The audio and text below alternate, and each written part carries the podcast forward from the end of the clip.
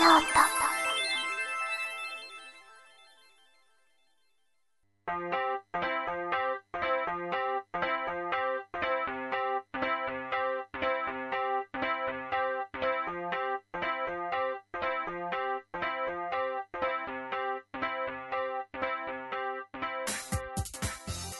皆さんこんにちは、牧野です。ボイスノート第6回目始まりました。この番組は、牧ノートの牧野が、ボイスドラマと関係のある話をしたり、ボイスドラマと関係のない話をしたりする、マイペースなラジオです。一回こういう冒頭の挨拶やってみたかったんですよね。まあ、第6回にしてね、やっちゃったんですけど、継続していくかはわかんないです。その辺は察してください。ね。マイペースなんで。えー、まあね、ボイスドラマと関係ない話の方が多いんですけども、そんなラジオです。よろしくお願いします。えーん本当はこの第6回ボイスノートは9月中にあげたかったんですけども、まあね、これもいつものことなんですけどもね、やはり年末が近づいてくるにつれて、バタバタしてきますね。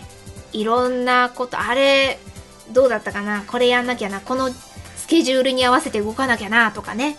あんまり考えたくないですよね。今年がもう終わるなんてね。うーん、だけどなんですかね、10月になりましたけど、暑くないですか？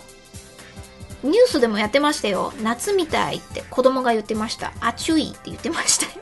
可愛かったです。ただ空気は乾燥してきてるんで、その辺がね、またね、咳が出てきたりとか、暑いからといって夏と同じような 感じで過ごしたりしないようにとかね。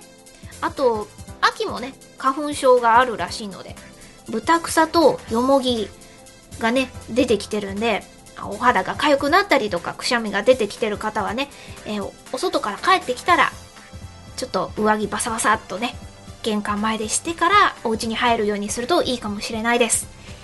えーそれでは、この後の流れを簡単に説明していきます。オープニングの後、CM を挟みまして、今回のトークテーマ、占いを信じる信じない？こちら、語っていきたいと思います。メッセージもいただいていますので、一緒に紹介していきます。トークテーマの後は、フリートーク、また CM 挟んでエンディングとなっております。前回からトークテーマとフリートークを分けてみました。全部ね、フリートークのコーナーですって、一括りにしてたんですけど、分けた方がいいのかなと思って、まあ、そんなに変わんないんじゃないかっていう声が出るかもしれないですけど、まあ、これも気分の問題ですよね。はい。えーそれでは今回のボイスノートもよろしくお願いします。この番組は、マキノート、CM 提供、ラジコマ、ボイスドラマサークル、ジェネラルドッグでお送りします。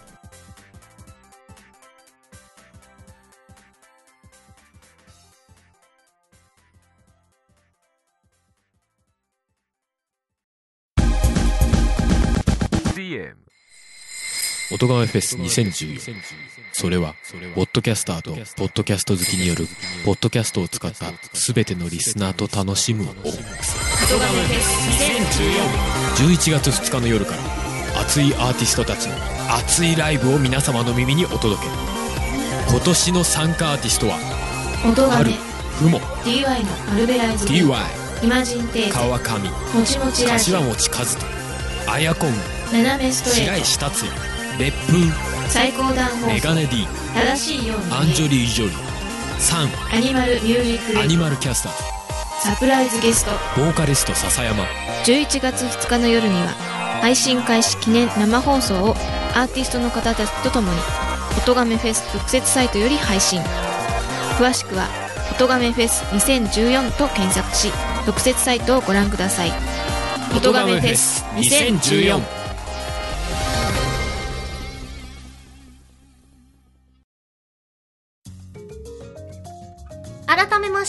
にちは、牧野です。ここからはトークテーマのコーナーです。前回募集したテーマは、占いを信じる信じない？いただいたメッセージを紹介しつつ語っていきます。ラジオネーム、マーク2さん。牧野さん、こんにちは。久しぶりにメールを送ります。こんにちは。本当に久しぶりですね。もっとメール送ってきてくれてもいいんですよ。え冗談です。僕は占いを信じる、信じない、どっちかと聞かれると、どちらとも言えないという何かのアンケートのような答えをしてしまいます。えというのも、僕は占いやジンクスなどをとにかく気にしすぎてしまうからです。あまり占いにその日の気分を左右されたくないなぁと考えるので、朝は占い関係のものはなるべく見ない、聞かないようにしています。ですが、ジンクスの中にはいいものもいくつかあるので、なるべく自分の都合のいいジンクスばかり受け入れるようにしています。例えば、金運アップのためにお財布は黄色にしようとか、おみくじで吉が出たらずっとそのおみくじを大事に持っていようとか。というわけで、僕はなんだかんだ言って占いは信じてしまう方です。ただ、自分の一日の運勢が決められてしまうような占いだけは NG にしたいのです。とのことです。ありがとうございます。なるほど。結局は信じちゃうということですね、マーク2さん。うーん、なるほど。まあ、これは私もそうですね。自分にね、都合のいいものはね、やっぱどうしても耳がね、うん、何々みたいな感じでね、聞いちゃうんですよね。あと、こう、金運アップのためのお財布は黄色にしようっていうのは風水ですかね。うん。こういうのもね、やっぱ意識しだすと楽しいんですよね。なんだっけ、なんかどっかの方角には、こう、赤色のものを置くといいとかいうのもありますよね。トイレとか水場にはこういうものを置くのがいいとかね。私もね、金運に関してはね、あ、そうなんだって思って、ついついね、ちょっと心のメモ帳にメモってしまいます。あ気持ちわかるな、えー、続きまして、ラジオネーム、ほっとしたいレモンさんからいただきました。牧野さん、こんにちは。こんにちは。いつもありがとうございます。占いに関係あるようでないかもしれませんが、質問です。僕は今年、厄年なのですが、お未だに厄払いに行っていません。今年ももう残り3ヶ月ですし、今のところこれといった薬剤もないので、もういいかなと思っているのですが、遅くても行った方がいいのでしょうか？牧野さんは厄払いには行かれましたか？また、こういった風習は信じますか？もし、牧野さんが強くおすすめされるのなら、今からでも厄払いに行こうと思います。それでは、ラジオ楽しみに待っています。ありがとうございます。確か私ね、来年が前役だった気がするんですよね。ちょっとど忘れしちゃいましたけども。うん、厄払いは行った方がいいと思いますね。なんだかんだ、こういう昔からずっと続いてるものって、個人的に大事なんじゃないかなって思うんですよ。ただ、確かに今年はもう残り3ヶ月なんですよね。で、ほっとしたいレモンさんでは、あまあ今年はそんな薬剤もなかったと。個人的には行った方がいいと思います。ですが、もう残り3ヶ月っていうのであれば、せめてお守りを買うっていうのはどうでしょうか？えっと、なんだっけな、雑誌かテレビで見たんですけど、お守りって自分でね、購入するのも何にも問題ないんですけど、より効力を高めるとするなら、人に送るのがいいんですって。まあ、送り合うですね。自分で持っておきたいなら。お友達とか家族とかで一緒に近所の、ね、神社とかに行って、これはお母さんに、じゃあ、お母さんはあなたに、みたいな感じで、すると、まあ、思いが込められるので、また効力も高まるというのを聞いたことがあります。えー、参考になれば嬉しいです。そうですね。もう3ヶ月しかないしなって思うと、うん、どうしようかなっていうのはわかりますね。うん、続きまして、ラジオネーム DY さん。牧野さん、お久しぶりです。DY です。あ、お久しぶりです。今回お久しぶりさんから、えー、結構来てて嬉しいです。もっと送ってくれていいんですよ。冗談です。9月半ばは秋らしい涼しい日が続いていましたが、ここのところ、またちょっと日中暑いですよね。体調崩してないですか？さてさて、メッセージテーマの占いのお話。もしかするとこういう方多いんじゃないかと思いますが、自分にとっていいことを言われている占いは信じるでしょうかね。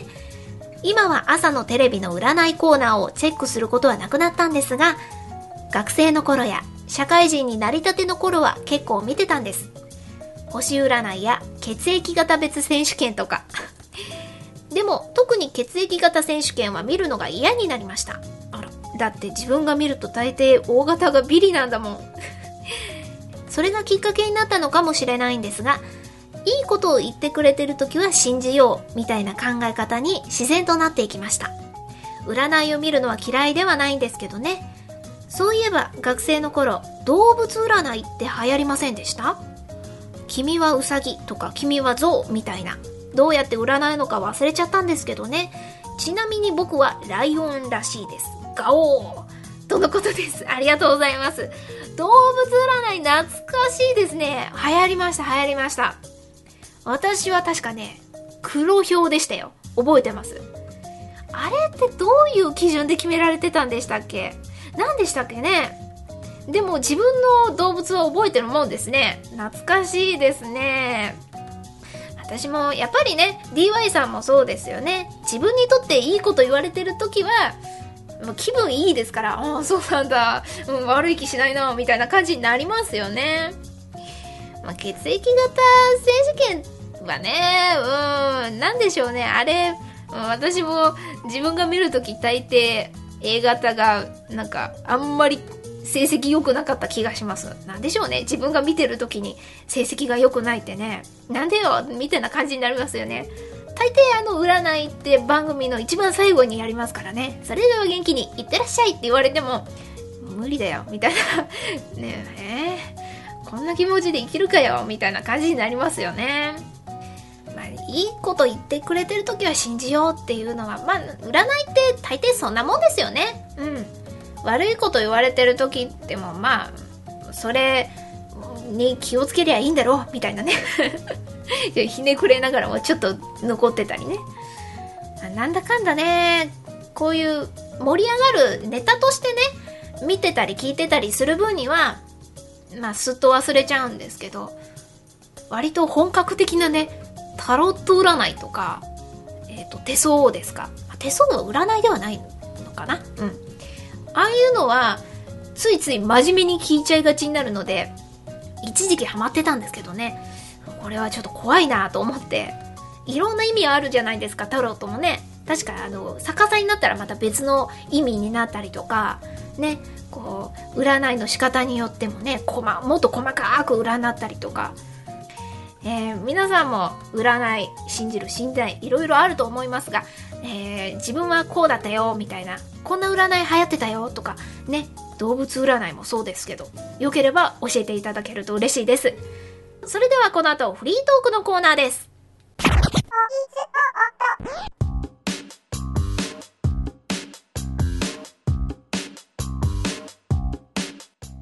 フリートークのコーナーですここからは好き勝手くっちゃべっていきますのでよろしくお願いします。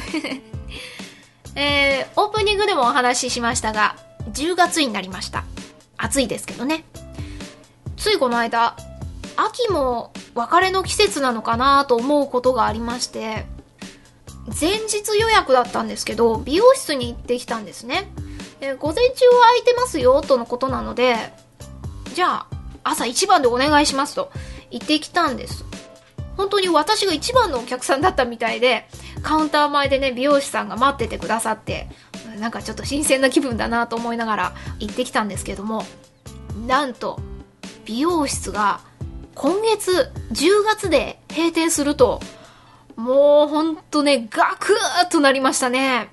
こう分かる方にはわかると思うんですけど、自分に合った美容室って探すの大変なんですよね。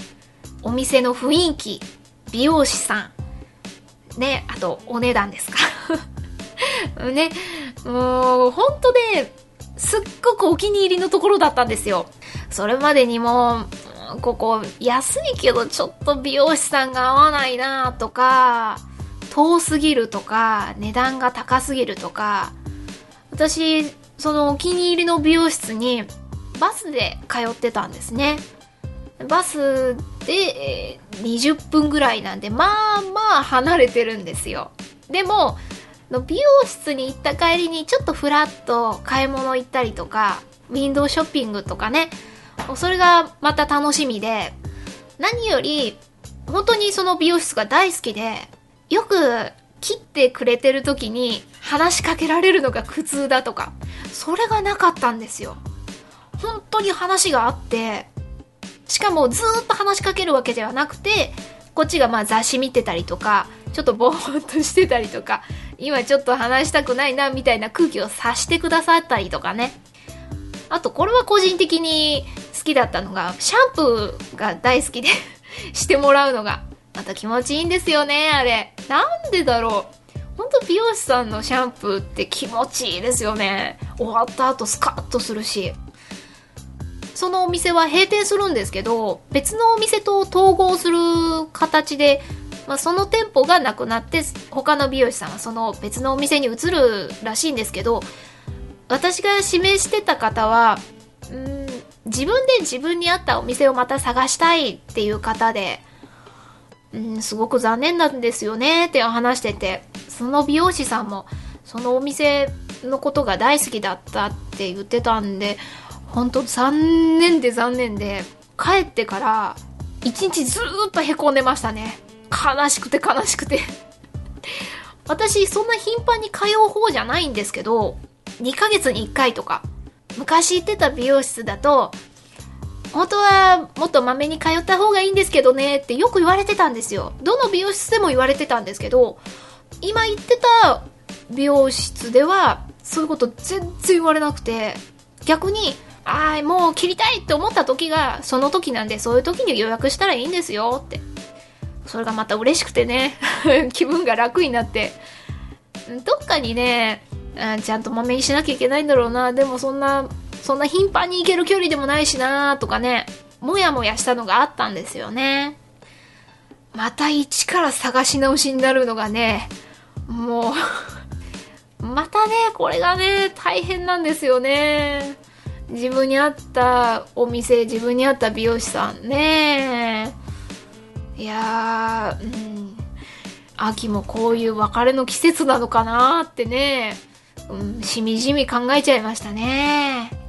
お店ではないけど、美容師さんが辞めちゃったとかは過去にはあったんですけど、ここまで 心にダメージを負ったのは今回が初めてですね。今住んでるところに引っ越してきて、1年半ぐらい通ったんですよ。で、2ヶ月に1回だったんで、そんなに多く通ってたわけではないですけど、やっぱね、これだけ心にダメージを負ってるってことは、自分にとって生活の一部だったんですね。ねえ。失って初めて気がつくっていうね。またいい人でね、本当に、本当にいい人でね。私、何日までシフト入ってるんで、もし今回、ここがちょっとまた気になるんだよなっていうことがあったら、電話くださいねって言ってくださって。で、髪、全然ね、ここ気になるんだよなってとこないけど行こうかなって今考えてます。ね、まだ今月はまだまだありますからね。うん。あー、ほんと残念だなと思います。もしね、似たような経験あるよって方いましたらメッセージいただけたらね、嬉しいです。一緒に共感し合いましょう。はい。それでは、この後はエンディングです。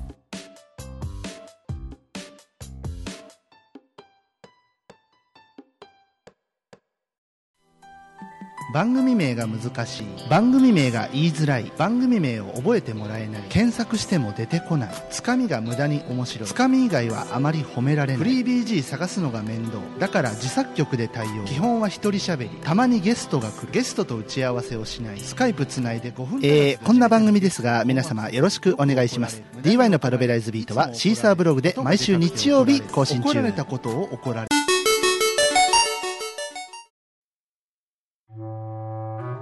姉さんが失踪したのは、竜が住むって言われる深い森だったから、捜索も早々に打ち切られて、死亡認定されて、市場でそれくらいの子を見かけたんだけどさ、そっくりだったのよ、お姉ちゃんに。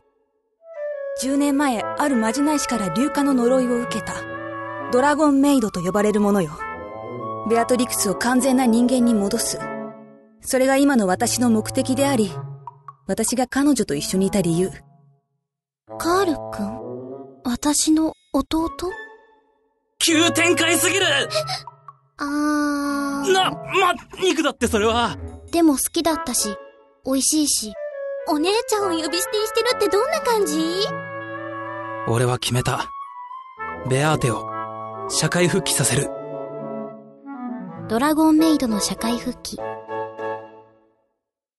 お前らどんな関係？親戚です。ただのスキンシップです。そんな目で見ないで。エンディングです。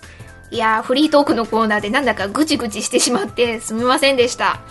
ね、それだけ私にとって大きな出来事でした。次回、第7回ボイスノートは、まだ更新未定となっております。ちょっと11月末か、多分12月になると思いますので、メッセージテーマの発表はブログで発表しますので、チェックしてくださいね。えここでお知らせがあります。私、牧野が参加しているもう一つのサークル、ボイスドラマサークルジェネラルドッグがイベントに参加します。創作オンリーイベント、関西コミティア45、えー日付は10月12日、日曜日。イベント会場は大阪 OMM ビル2階 ABC ホール。ジェネラルドッグのスペースは P の29、アルファベットの P の29です。一般参加の入場時間は11時から15時30分となっております。えーぜひぜひ遊びに来てください。えー私、牧野も売り子として参加予定だったんですが、今回またお留守番となりまして、はい、残念なんですけどね、えーうちの犬と一緒にお留守番しておきます。もしね、ジェネラルドッグのスペースに遊びに来ていただけるなら私の分まで楽しんでくれると嬉しいです。えードラマ CD の視聴や、えー無料のチラシなど配っていますので、気軽に遊びに来てくださいね。それでは、今回のボイスノートもお付き合いいただきありがとうございます。お相手は、牧野でした。この番組は、牧ノート、CM 提供、ラジコマ、ボイスドラマサークル、ジェネラルドッグでお送りしました。